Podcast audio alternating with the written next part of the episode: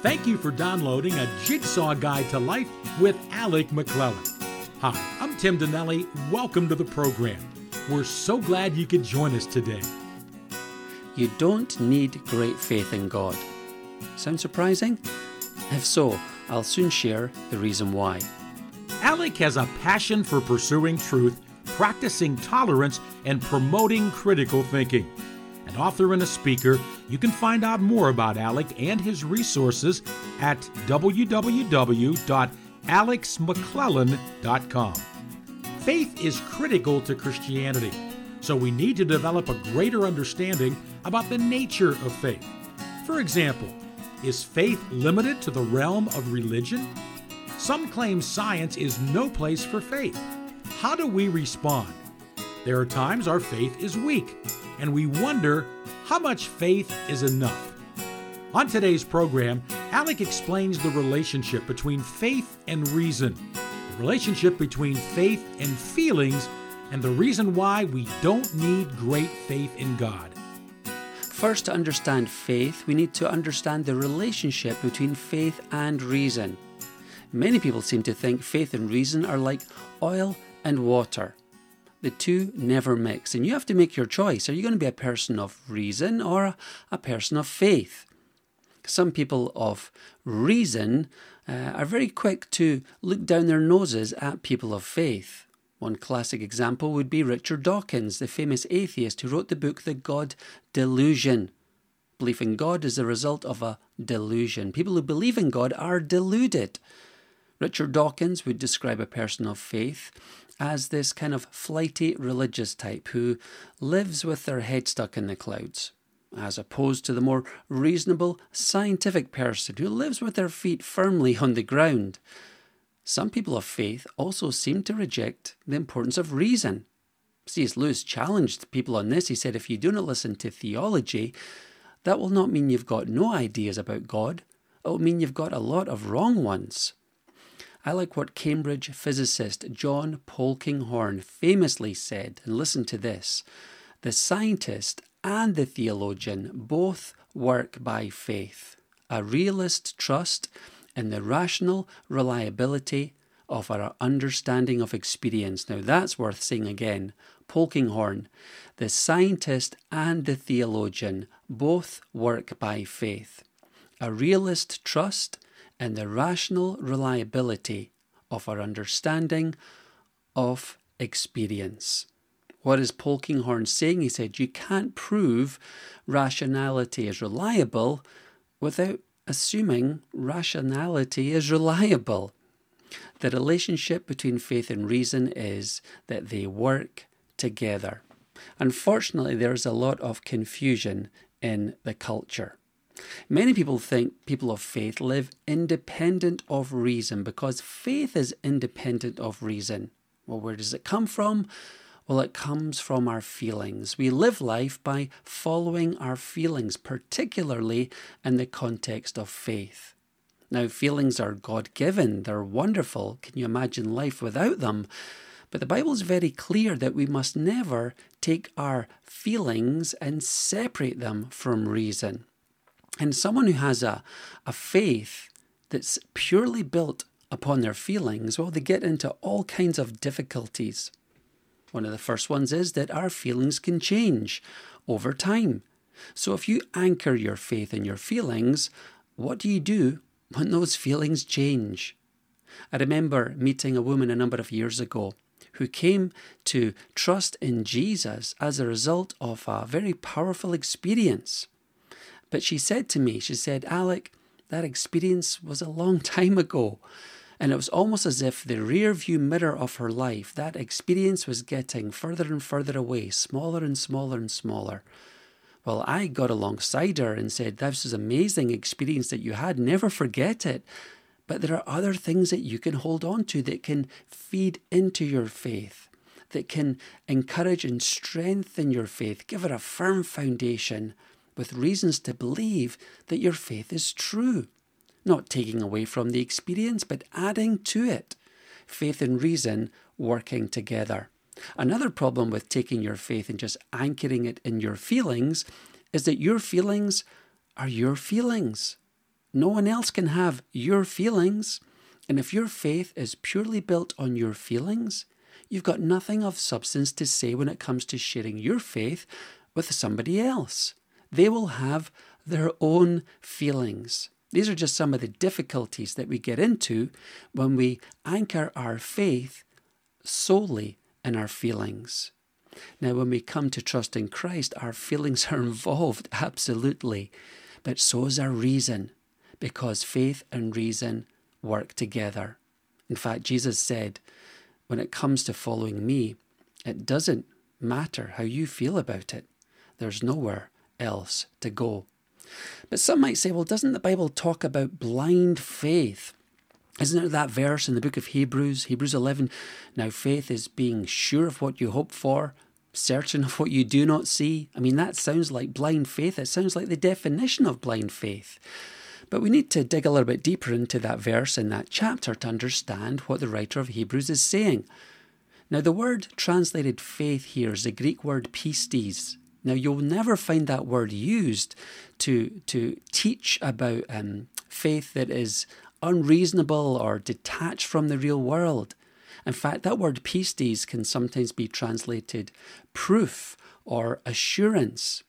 In Acts chapter 17, the Apostle Paul has this incredible address he gives at the Areopagus, where he talks about the resurrection as proof of our faith and our trust in Jesus. And he uses this word pistis when he talks about the importance of the resurrection when it comes to having faith in Jesus. This word doesn't talk about blind faith, it's our faith and reason working together. Well, what about the rest of that chapter, chapter 11 of the book of Hebrews?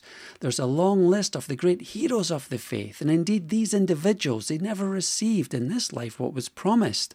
They lived life from an eternal perspective, and yet these individuals weren't living life with their eyes closed, they kept their eyes open. In the book of Hebrews, chapter 11, consider Abel, for example. Well, who is Abel? Go back to Genesis chapter 4. Abel was one of the sons of Adam and Eve. Now, can you imagine Abel growing up, bouncing on his dad's knees? What stories he would hear. So, Abel's faith was not in a vacuum. Abel, Abel's faith developed and grew with his understanding about God and who he was and who he is. So, we can see uh, the, the way that faith and reason are working together. Also, uh, book of Hebrews talks about Abraham, a great man of faith, a man who lived and demonstrated his faith. And yet we can see that Abraham was a man that had a relationship with God. God spoke to him. And so this faith that he had, it didn't just flow out of his feelings. It was reasonable. Faith and reason working together. So we can see that people of faith in the Bible, according to what the Bible teaches, and even if someone says, Well, I don't believe what the Bible says, at least they can understand that the Christian faith, based upon biblical teaching, is that you don't close your eyes, you keep them open, faith and reason working together. Another interesting aspect about faith is that it's not just static. Faith can grow. Now, the faith that we have when we trust in Jesus, that's something that is secure and sure. That is something that is sealed by God, sealed by the Holy Spirit. The Apostle Paul wrote to the Ephesians and the Corinthians about this. The faith that we have that, that it really secures our salvation isn't based upon how strong our faith is, but based upon the sealing work of God. But when it comes to what we think and how we feel, sometimes our faith can feel weaker or it can feel stronger. We can go through tough times. And so the Bible says those difficult times will come. Uh, actually, in the book of James, we can see that God allows some tough times to come. Why? To develop godly character in our lives. That is why when we walk in the Christian life, we don't walk alone. God walks alongside us. He gives us His word to encourage us. He gives us other Christians as part of the family of God to also bless us and support us. The Christian life is not to be lived in isolation. So we can see these ways that God is building godly character into our lives, and that requires faith on the journey. But what I want to close with is what I started with. You don't need great faith in God. Why? Well, Jesus taught about this specifically In the book of Matthew, chapter 17, Jesus wanted to teach his disciples how much faith was necessary to see him do great things.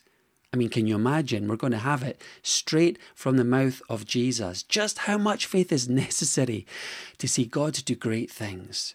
Jesus looked around for something to use as an example and said, You're going to need faith the size of a mustard seed.